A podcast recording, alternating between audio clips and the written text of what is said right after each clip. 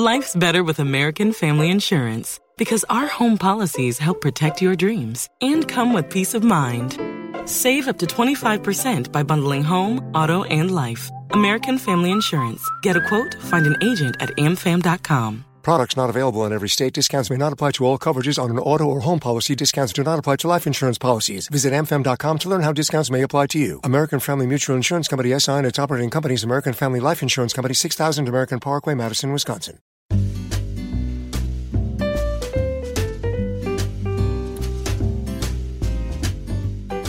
Hi, I'm Pete Hammond. And I'm Dominic Patten. And this is the Deadline Podcast TV Talk. Today we'll be discussing the upcoming Emmy Awards season and the impending, we think, writer's strike. Plus, you'll also hear some interviews done from our annual Deadline Emmys Contenders event with the cast and creators of The Leftovers and The Path. But right away, let's set this up. Pete, Emmy season has begun. The horses are on the track. Uh, What's it going to be? Well, you tell me. Uh, talk to me in September. Uh, actually, uh, you know, uh, it's the Emmys versus the Oscars. You know, we just finished the Oscars, and now we're in Emmy season. It never used to be like that. Emmys were not taken as seriously by the way, like they are now. oh, And and look, my friend, I have to right there stop you. And I know that we're going to give away our own bias, as me as the TV critic and you as the film critic. Emmys are where it's at. Oscars are, are a nice, star studded event that immediately fades into obscurity, in my point of view. Whereas with the Emmys, you have something that is visceral, immediate, and that is just honestly, in this era of peak TV, it's where quality is. Dominic, why in an obit? You know, when somebody dies, does it not say Emmy winner if they're an Oscar winner? It only says Academy Award winner. Yes, and I grant you that. And often, and I will say this as someone who has written more than his fair share of obits, obit writers are lazy. The fact of the matter is, is most people besides you, Mr. Hammond, the walking encyclopedia of all things cinema, could not name who won the Oscar for Best Picture last year. Well, and let me tell you this: I think people none of them, none of They them couldn't could, name who won the Oscar for Best Picture during the Oscars. They probably they couldn't, yes, unless you're Faye Dunaway with a reset. Having said that, the fact of the matter is that the Oscars, year after year, at least in the past decade, have reached out to films that, while some of the best films, and I have to say, I think Moonlight was one of the best films by far of last year, as was La La Land for different reasons, but. They still are reaching out to films. These are not crowd winners. These are not populist films. These films barely even make, I don't know, $30 million, let alone 50. Now, maybe it started with The Hurt Locker. I'm not going to put this on Kathryn Bigelow's shoulders. But Emmys are where you're seeing shows that people are actually watching. I say, and I don't feel I need to say anymore, Game of Thrones. Game of Thrones. People do watch. I'm not saying people don't. And the Emmys are important because um, they're an ego boost for networks, studios, stars. They're necessary. I don't think they add to the bottom line of anybody because there's too many Emmys. There's just so much proliferation. I used to be on the board of governors of the Academy, and all we were about was trying to reduce them. And, you know, since then, all they've done is increase them. They give away seven or eight awards for makeup and prosthetics alone. This Look, is ridiculous. The I- people I- that I- have Emmys are out everywhere. The Oscar is a much more prestigious thing because it's much harder to get. I will grant you that. And I will also reveal that I have friends who literally I know keep their Emmy in their bathroom to hold up like toilet paper and what have you. I've been nominated five times for Emmys. You know, I mean, I have certificates somewhere. I don't even know where they are. Exactly, exactly. But I will say, but th- that this is, I think, and maybe it's, our argument isn't really an argument. It's a debate on different on on different levels. Because while I agree with you, having the Oscar to add to, to your name uh, is, of course, an obit gimme. I, of course, and and I will grant you, there is a prestige and there is a there is a a, a career defining element to it. But I think with the Emmys, what you're seeing is, is you're seeing it's more about, to use that terrible phrase, it's more about the journey than the destination. Which is with the Emmys, you're seeing such a high quality of television in there, in, in the race, that you're actually seeing real stakes at, at, at play. The issue, though, that's really going to happen this year to kind of pull it back in focus for 2017 is everything's up for grabs. Because Game of Thrones just ain't playing the game this year. Because they're starting late with their latest season, they will not be eligible for this year's Emmys. So the big winner is out of the race. Oh, So- too bad. You know, too bad that we can't have the same show win for the third year in a row. And like Veep, you know, which is in the game, could win for the third year in a row in series and the sixth year in a row for Julia Louis. That's what I'm saying about Emmys. You know, it has become so predictable in a sense. The Academy tends to vote for the same things, except in, obviously in categories stories that aren't repeats, like uh, movies and miniseries and that sort of thing that might be one-offs. But even those, even the miniseries now are like American Horror Story get nominated every year and that sort of thing. So it, that even that's the same thing. There's just very little that's unpredictable about Well, the Emmys. well- so when you say who won the Oscars last year, I mean, who won the Emmys?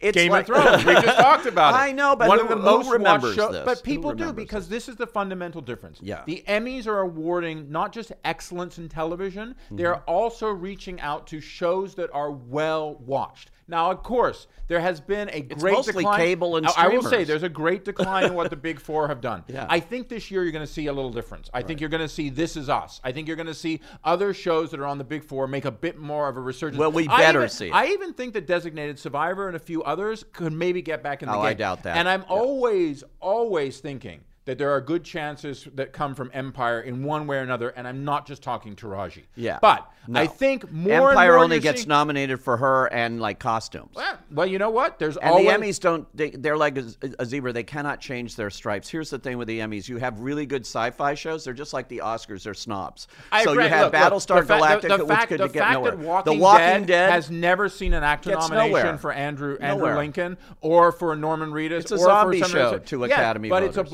Blockbuster. But I think, and I and I think this is a way for us to talk about this other subject about it, which the Emmys, much more than the Oscars, are showing a flexibility and a tuning into reality. Let's, for instance, look at Showtime's Billions, where Asia Kate Dillon who is a, a non-gender specific performer, goes by the expression they as opposed to he and her, mm-hmm. has reached out to the Academy in a letter a couple weeks ago saying that they wanted to know what category they could put themselves up for a, a, category to, for a nomination.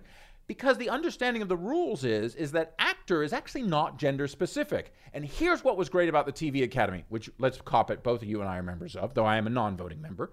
What was great about them is unlike the Oscars, which move at like a glacial pace, even when accountants are spending more time tweeting than actually handing the correct envelopes to Warren Beatty, they responded within hours saying, Yes, Asia, point taken. In fact, that is something that can happen. So already you're going to see those stripes of the zebra change this year. I think that we are going to see one of the most exciting Emmy races this year. And I think no Game of Thrones on the table, but I think we're going to see some real, real surprises this year. At least I hope. Oh my gosh! Well, uh, from your mouth to uh, the Emmy voters' ears, because I think they tend to go to the same things over and over and over again. It's very hard to break through. The Emmys follow the Golden Globes, for God's sake. The Golden Globes the are crown. more innovative Well, than the the, uh, than in- the innovative Emmys. being another word for meaning maybe like drunken. embracing the new embracing embracing something that hasn't been on a few years. It's very hard to break through at the emmys. Now they have gotten a little bit uh, better in recent years. A couple of th- new things come along and then they they do that and then they do that show for the next four or five years.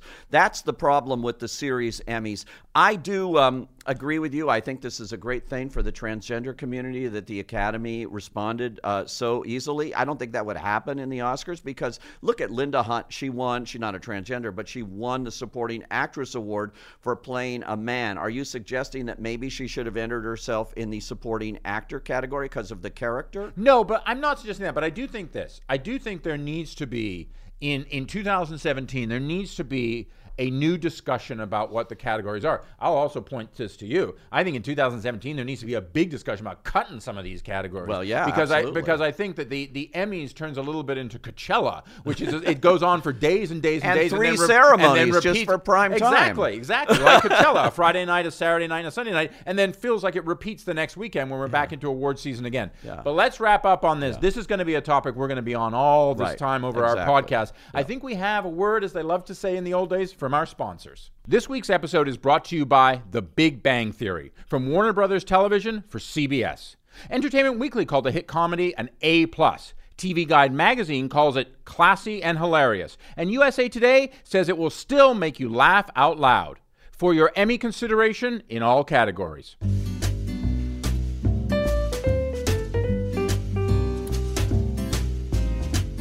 Now, with all Pete and I's talks about the merits of Emmys versus Oscars and what have you, we of course have some real players. And literally, we had some real players on stage recently at our Contenders Emmys event at the DGA. And, you know, the, contenders Emmys event. I mean, Pete, this is the second time we've done this one, and it's a great one. I mean, we've done contenders Oscars for several years. I really feel like we just packed the place. We get so many net. We had what? We had 25 networks, 50 shows. It was you, it was me, it was editors in chief Mike Fleming and Nellie Andreeva. We had Michael Ausiello from TV Line there. And so, to that point, I want to go and talk to a couple of clips from. I want to have a couple of clips from a couple of the shows. One of which I think is a really important one. Looking going to this year's Emmys is it's the third and final season of HBO's The Leftovers from Damon Lindelof.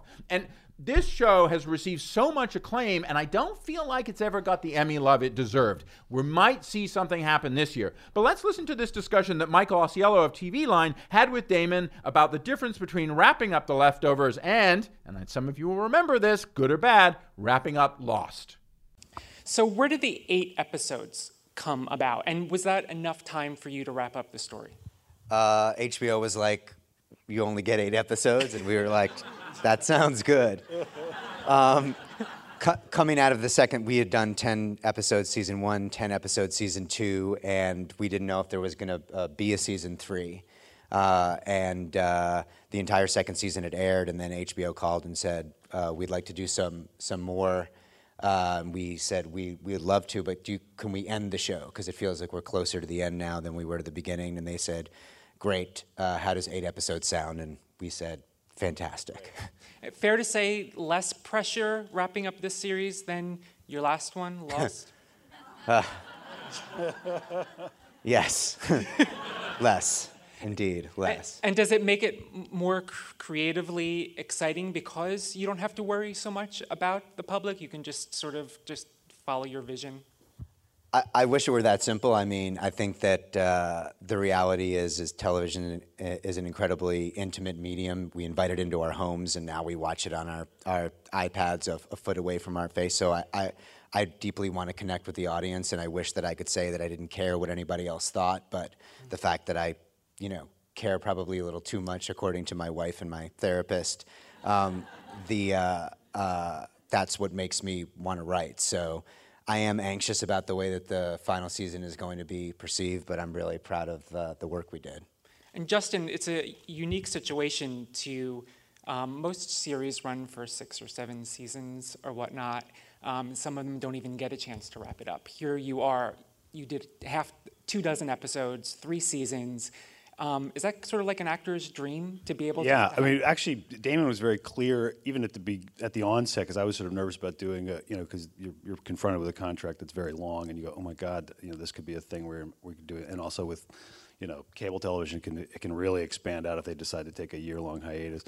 So you don't want to be doing it into your 50s. But Damon was very uh, like clear. He's like, well, this is going to be three, maybe four seasons tops. It was kind of a handshake deal before we did the pilot so that was kind of comforting knowing that like oh there's a sort of a, an overall idea in mind you know or there's a certain amount of real estate for you know all the kind of themes that he wants to pick through and it's not going to be this never ending story where you're you know it, it felt like it was he had um, uh, in mind for it to be sort of bookended in some way you know so Just so we're clear, I would have betrayed you had the show. been like- if it if it had been like a Would massive a rating success, hit. I would have been like like, handshake. What handshake? yeah exactly Gentleman's agreement.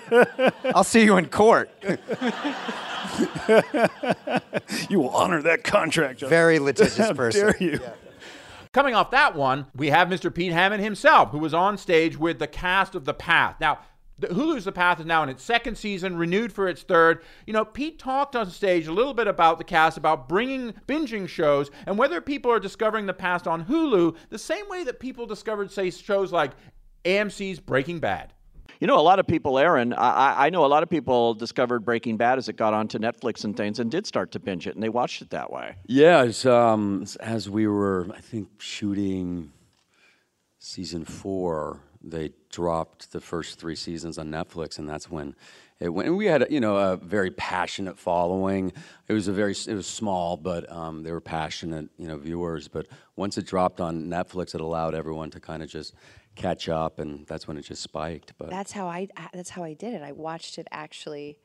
I binge watched it. I was like nine months pregnant. how was that? And then I did. I had a popcorn sitting right on my belly. Love but it. um, but then I, I was able to watch the finale in real time, so it was really exciting. But you were like, you know, and then who knew? Like about two years later, that you know, Yeah, Yeah. we're here. Yeah, we're here. I love you. And indeed, and however you watch the show, it's fascinating to see where the characters go. And you have sort of left. You've you've gone off on your own in this season, and and uh, and he's gone a different path as yeah. it were here. Yeah, I mean, in, in the in the pilot episode with my character, you know, he he joined the movement when he was in a very uh, a low point in his life, and he then was introduced to his beautiful uh, beautiful wife, who was born into the movement, and they've raised their two kids in the movement, and he sort of has this aha awakening moment in the first episode where he just doesn't buy into it whatsoever anymore and so that's sort of his struggle through the first season and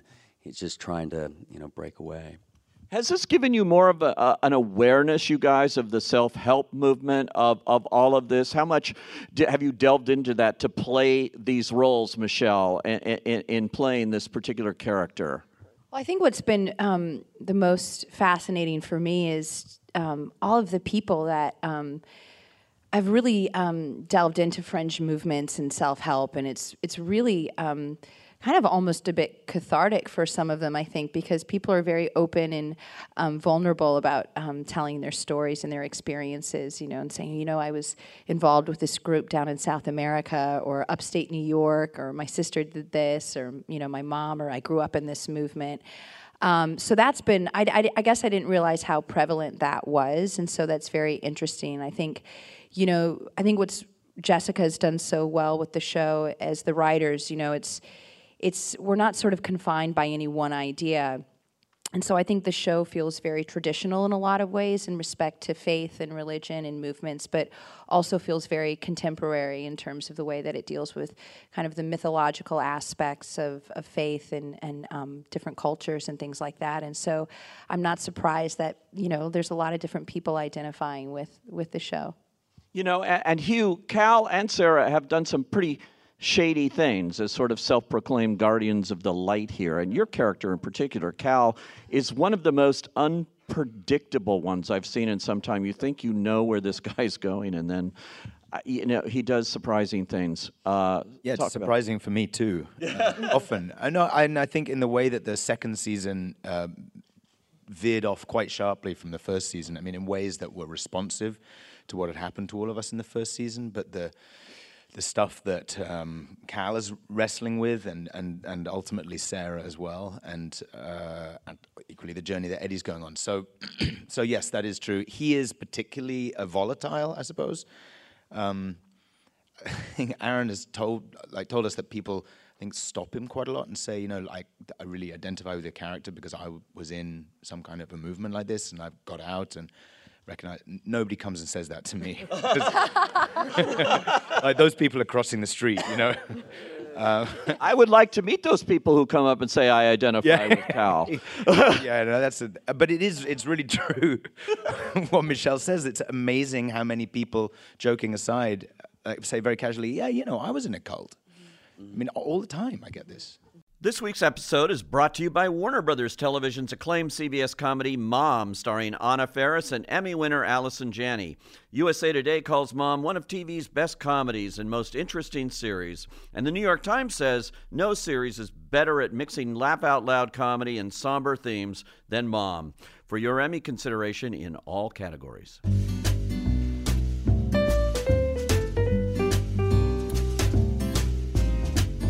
Wrapping things up today on our debut of our TV Talk podcast, we have to talk about what's really causing a lot of tension in the town the possibility of another writer's strike. Now, the last one was in 2007, made the bones of Deadline in many ways, how we covered that, and we're certainly going to be all over it this year if it happens.